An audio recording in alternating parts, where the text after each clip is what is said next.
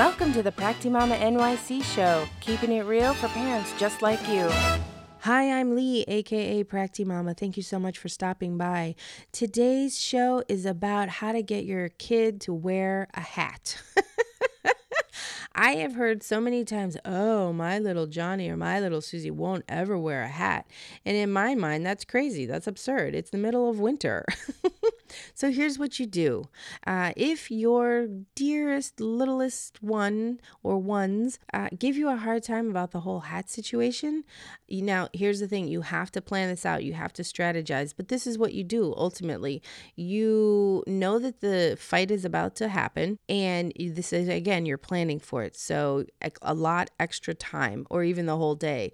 It takes as long as it takes till the message gets through, I say.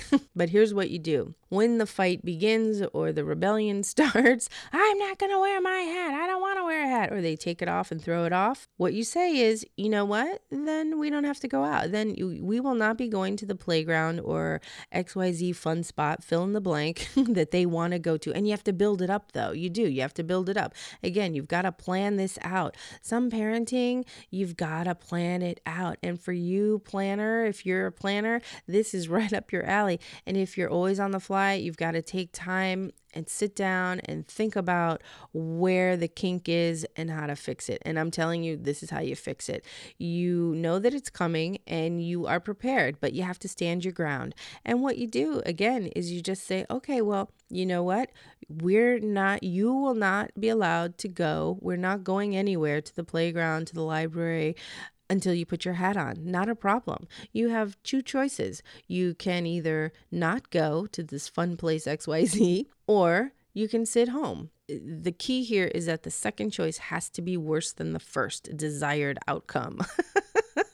so, okay, well, we sure you don't want to put your hat on, then you're telling me you don't want to go to the playground. And that means we'll have to stay home and, and you won't get to play with your toys or something. So that's really what it is. And the, depending on how far deep you're in with the whole rebellion thing, then it may take, it could take five minutes, it could take half an hour, it could take two hours, it could take all day until your little one gets the point that hat equals going outside, and that's that. So there's really no, oh, my child won't wear a hat. Oh, and then you'll get halfway out, and then your child may throw it off, take it off, or something. That's okay. Then you just head back inside. And again, this is something you need to plan for. and yes, you know, it may it may take all day, and then maybe you'll get a block away or half a mile down the road, and then you back up and you go back home and you say no, uh uh-uh. uh. And when when there is compliance, then there is reward. In this case, going to the playground or that fun XYZ spot. it's kind of like setting your kid up for the whole, no, I'm not buying that for you today lesson. And again, that one takes planning too. That is a whole other episode, people.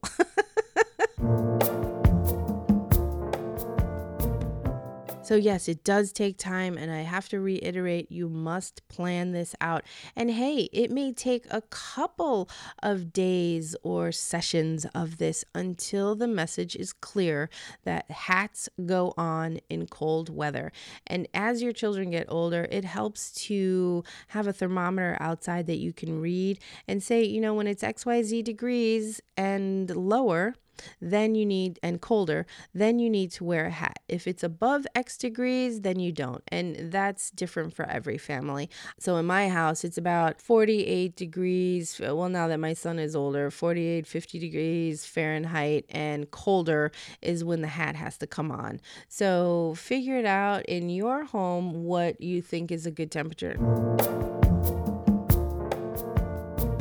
So I find that having a concrete, quantifiable marker for the hat the hat putting on the putting on of the hats is helpful when your children are older. And maybe you want to do it when they're little too. Get the thermometer. That helps with reading numbers. Double digits right? I mean hopefully you're not in a single digit winter area but if you are hey you know, anything to throw in some literacy or math at an early age is always helpful. So, yes, definitely get the thermometer. Get a digital one, though, to begin with.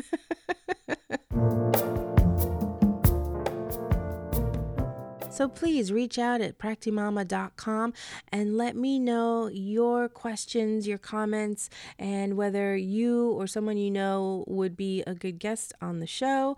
I'm happy to touch base and figure it all out. That'd be great. And until next time, thank you so much for stopping in. Take care and we'll talk soon. Bye bye.